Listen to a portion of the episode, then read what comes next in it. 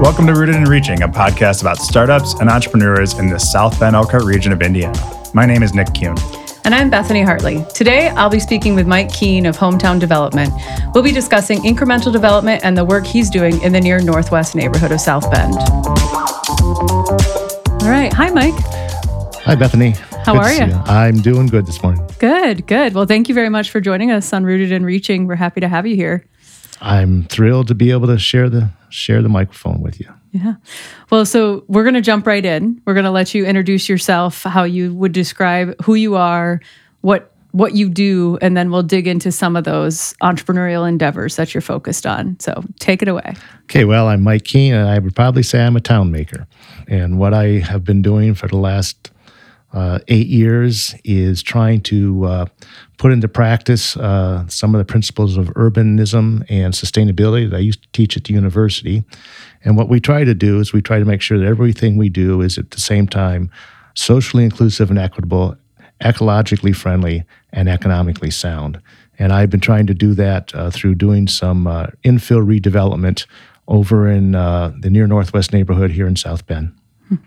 That's no small feat that you're trying to tackle there. Prior to this eight years, what was your work? What did that look like? I was a college professor, and so I taught uh, sociology, created the sustainability studies program over there. And so, as a sociologist, uh, urban society was one of the things I focused on. And then in sustainability, started talking about the triple bottom line that ecological friendliness, the social inclusiveness, and economic soundness. And when I uh, got out from the university and started to uh, uh, try to do a little bit of work in the neighborhood, it turned out that uh, small scale development, or what we refer to as incremental development, kind of a step by step approach, and sustainability, which works best with a step by step approach, were just completely complementary. I didn't expect that, but it, it's been pretty amazing. That's incredible.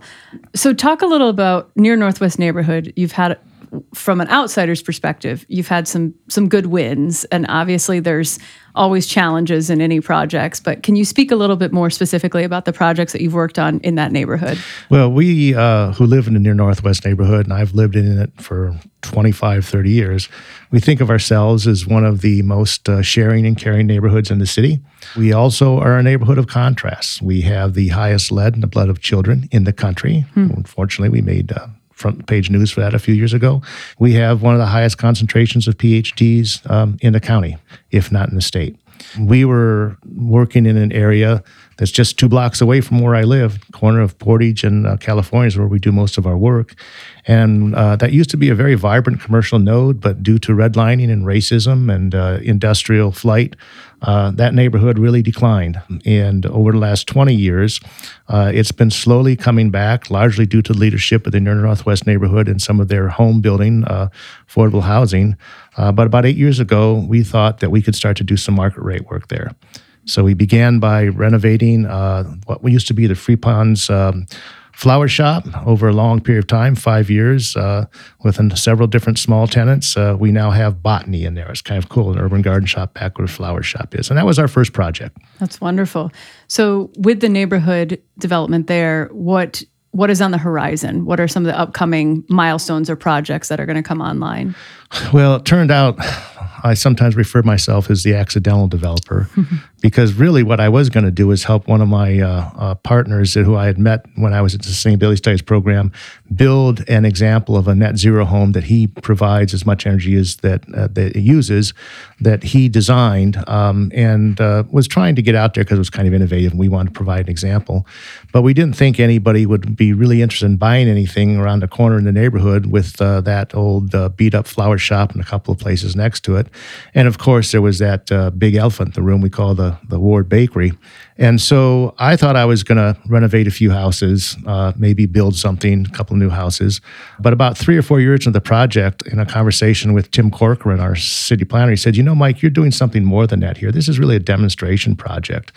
And so I began to think about it. And I thought, well, yeah, what we're doing is what we call the Portage Midtown Sustainable Neighborhood Demonstration Project.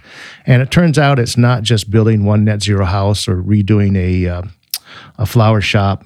Uh, it's become a 15 year project uh, that will uh, produce $15 million worth of investment in the neighborhood. We're in year seven. And is 15 years still a reasonable mile? Uh, f- yeah, I'm hoping actually to maybe shorten that a little bit. Um, and the reason for that is if we do everything ourselves, then we're probably talking 15 years. Uh, but if we can get some other small scale developers to join us, we can actually sh- shave some of the time off of that. And we've gotten a couple of folks to come in. We don't believe uh, and we don't think that what we want is one big developer in our neighborhood. Quite frankly, we don't want one big developer in our city.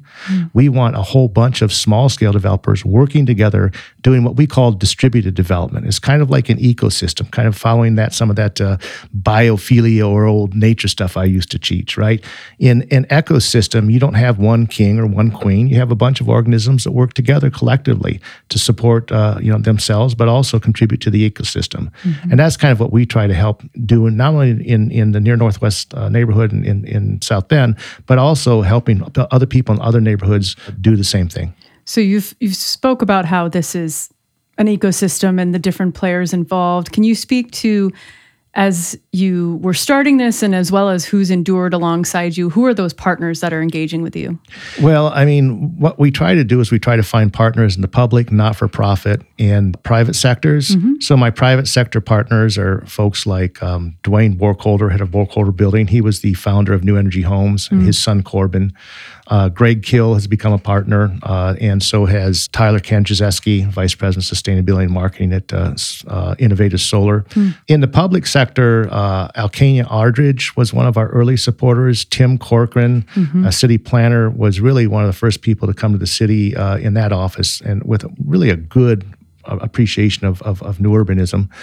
We've worked with also in the uh, not for profit, we've been working with folks like uh, Kathy Schuth, leader of the NNN, Near Northwest Neighborhood um, Incorporated. So, what we find is that to make this small scale development work, whether it's in our neighborhood across the city or we now uh, do consulting with other cities, you really need to bring together a set of champions that come from these different sectors and who want to collaborate. Because what is we found is the private sector cannot do it by themselves. We can't do the kinds of things that need to be done with zoning, sewer, uh, and streets and things like that. The public sector can't do it alone. They're not going to get out there and do the development. They're not mm-hmm. going to do the projects. And the not for profit sector can't do it alone. It turns out that any one of us by ourselves can't really make that big of a difference. You know, we can make some, but when we come together in what's called a PPN, a public private not for profit collaboration, that synergy can really accomplish a huge amount. We're seeing that happen here in South Bend. Hmm. I'm sure there's been some lessons learned in your journey here. Have there are there any that stick out top of mind? I, I think there's perhaps two lessons that stick out. Number one, you got to do something. Hmm. You can't just sit around and plan and talk about it. And number two, start small and move incrementally. That way, uh, when you make mistakes, they don't cost as much. uh, and uh, the whole idea is kind of what we learn from innovation is to fail forward. The way you learn is by making mistakes you learn from those mistakes. If you think about it, you know, Michael Jordan was one of our greatest basketball players. Uh, how many thousands of shots did he miss in order to become like one of the top basketball players in the world? Yeah, yeah, really good, really good advice, definitely, and good lessons learned. As we think about who might be listening to this and thinking there are a lot of, we spoke with someone who's doing some small residential development as well.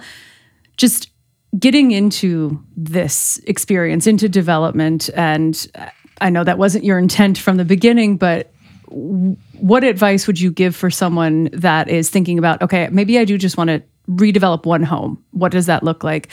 What are things that they should be thinking about? Well, first of all, what I would say for anybody doing anything, and this is this included small scale development, is see if you can't find yourself a mentor, you know, or more, uh, and begin to talk with them to start with, and find other people who have done it. Very rarely are you going to find that you're the first one doing anything anywhere you're at. Now, if you are, that's beautiful, uh, and then go for it, uh, and then help others. But typically speaking, certainly in the case of small scale development, everybody or every community has people doing that. So if you can find a couple of folks to begin to learn from, and then if you're not in a community like South Bend, but you're in a smaller town somewhere around South Bend that hasn't developed a kind of an ecosystem, then bring it together. Get other people at the table. The, one of the biggest things that made a difference in South Bend is we've had people doing uh, small scale development, you know, forever in this community. This is how this community was built. But until recently, we didn't know each other. And now there's about 15, 17, 18 of us, and we know each other, and we support each other, and we collaborate with each other. We're not people who come to fix, flip, make a buck, and walk away. Right. That's not the case. What we're here to do is help to create a place we live in. We don't call what we do developing, we call it farming because we're there year after year after year. My first project, when I got done with it, I put $180,000 into it. It only uh, appraised at 150. In normal base, I would be out of business. But because I'm a farmer, not a developer, next year I moved on to another project. Next year I moved on to another project. And now, seven years later, that project is now worth more uh, than what I put into it. I was able to get enough rent to sort of keep it going, mm-hmm. but I couldn't just fix and flip. And I didn't want to do that. I wanted to make a difference. For us, the project is never this or that house or building. The project is the neighborhood and the community. Yeah, yeah, that's really sage advice and a good way to think about it because that's how a community builds. It's not one and done. So I'm curious, what are you most proud of with the work that you're doing now? I think what I'm most proud of is really two things. Number one, you walk down Portage uh, between Rex and California now, and it's like, wow. I talked to a, a, community development official five, six, seven years ago, and uh, about some other stuff we were working on, uh, wanted to do with them. And I told him, well, I'm working uh, on Portage Avenue in the near Northwest neighborhood. She went, yuck. And I said, no, it's a great neighborhood. She went, yuck. Well, the reason she felt that way is she didn't live there. And when she went through it, it didn't look good. Yeah. Now, when you go by there, you look at Botany, you look at the Portage Collective, you look at the bakery building, the Ward Bakery building, which is sort of the most recent project we're working on, our biggest lift. It looks pretty good. Uh, and on a Saturday afternoon or a Friday night for First Fridays, you know, we're a hopping place. Yeah. So that's one thing. Perhaps the other thing I'm most proud of, and perhaps even more proud of, and I think more important, is that this doesn't hasn't been about me. You know, I've been able to work with and learn from others, and together we've been able to build this ecosystem that is enabling you know more people across the community in a way that is intentionally inclusive. It's not just you know a few people who you know know know the know the mayor and know a few bankers. This is across the, the community in all of our neighborhoods, working together, supporting each other, and we're all helping others to do it. Not only here in South Bend, but also trying to help people in other communities as well. So, is there when you're going out into other communities, or maybe even when you were starting here, what what have been the maybe challenges or naysayers or obstacles that have been in front of you that Well, whenever you do anything, uh, there's going to be challenges. You know, our biggest challenge, quite frankly, uh, is trying to get money. You know, and it doesn't take a lot to get started. You know, I happen to, you know, having a 30 year successful career, I could start faster than other people could start. But once you start to um, try to scale up your projects a bit, if you're working in a previously uh, redlined uh, uh, neighborhood, um, now they talk to you about an appraisal gap. Uh, and so it's very hard to get the money uh, to, to do that. So that's one of the big challenges to run into. The rest of it is just it's just about you know we sometimes call it humor, heart, and, and hustle. You you when you get started, you got to do everything. You know you don't have the money to hire somebody and you know be your construction manager, something like that. You know, so uh, me, I was sort of head head cheerleader and chief bottle washer. Now I can begin to hire some of that work out, and I always had to hire out to professional trades, but I don't have to do the same kind of painting and tear out I once did. Although I still do some of that. So this is a little out of left field, but given given what you've been working on, and you hear or I have been hearing over and over, we don't have enough housing. We there's nowhere for anyone to move, and I live west of town, uh, west of South Bend, and can can contradict some of that. But I'm curious your perspective on when you hear we don't have enough housing. How would you solve for housing? Well, I think that we have to increase our density in the city. And I think that the recent changes in our zoning codes have, have allowed for that so that now what we can put what's are called auxiliary dwelling units in backyards. I'd encourage everybody who can in the city, you know, if you got room for a small house, tiny house, or an addition, do it. You can make some extra money. You can provide some housing uh, available out there. I think we need to do more infill on our, our infill lots, but quite frankly, I think we really need to focus as much as we can on multifamily housing because single family housing is just not affordable. Uh, you know, it's costing $220 or more per square foot. Do the math on that. If you build a 1,200 square foot house, you just have to spend about $260,000 in order to be able to buy that house you spend a third of your income on your housing typically. So that means if you're spending 260, you need to be making somewhere around 82, 84, $5,000 a year. Our median income is $46,000 in the household. So what we've got to do is begin to figure out, you know, how to sort of build for the market, right size our residence, not build everything so it's, you know, 15, I mean 2400 square foot. And then, you know, get some greater efficiencies uh, by putting more than one unit uh, under a single roof. Mm-hmm. Couldn't agree more. When you think about future, w- what does the conclusion of this look like for you? When will you say, okay, it's time for me to take a break for real now? Well, if I'm seven years into the project and I know I've got another uh, eight to go and it's 2023, then that tells me maybe 2031. But everybody says, you know, always have one BHAG, one big, hairy A goal. Yep. Right? Uh, well, my crazy one, I don't think it'll ever happen, but if there's anybody out there listening would be interested, I would like to see us build a 10 story, fully wooden high rise in the middle of South Bend. Over in Sweden, that's what they're doing now. They're not building with metal and concrete anymore. They're starting to move to wood. It's more sustainable. We have the capacity to do that. And, you know, if I can get this other work done, then maybe I'll uh, take a look at something like that. I think that would make our skyline pretty interesting. I think it would be extremely cool. Um, we, you know, we had uh, the Troyer group that was here in, in, in town, still is. They helped uh, uh, to build the Ark in Cincinnati, mm. just south of there in Ohio. Well, that project would be no more uh, difficult uh, than this. Yeah. Uh, so we've got the skills to do it. You know, the question is, can we get the cash together? We got a place. Anybody interested? I like it. Good call to action there. no pressure for anyone there. We've got no, some. Good... I haven't named anybody. I got some, guys, some people in mind, but. Uh... so, last couple questions. Just thinking about. So, obviously, we represent an entire region, three counties. I'm curious if outside of South Bend, from the near Northwest neighborhood, is there anyone else that you're working with across the region? I know you mentioned your like nationwide approach and working right. with folks from all over the, in strong towns. Are those conversations happening anywhere else? in the region? Yes. Uh, well, yeah, I think that uh, we're getting people who are, you know, joining us from Elkhart. Mm-hmm. You know, we have this town town makers uh, group, a twelve strap group that meets uh, the first Wednesday of every month at the, the, the public library. We've had people joining us from Goshen and from Elkhart and from Niles, and and we've had some phone calls and talked to some folks over in Goshen uh, a little bit in Elkhart. We were really starting, I think, to get some uh, some bite, uh, and then COVID hit, mm. and that kind of slowed things down. But it seems like you know some of those co- conversations are starting to uh, start up again. Oh, good. That's great. Um, is there anything else that you think people should be aware of with your projects, or if if if there's a way for folks to get involved with what you're doing, what what does that look like?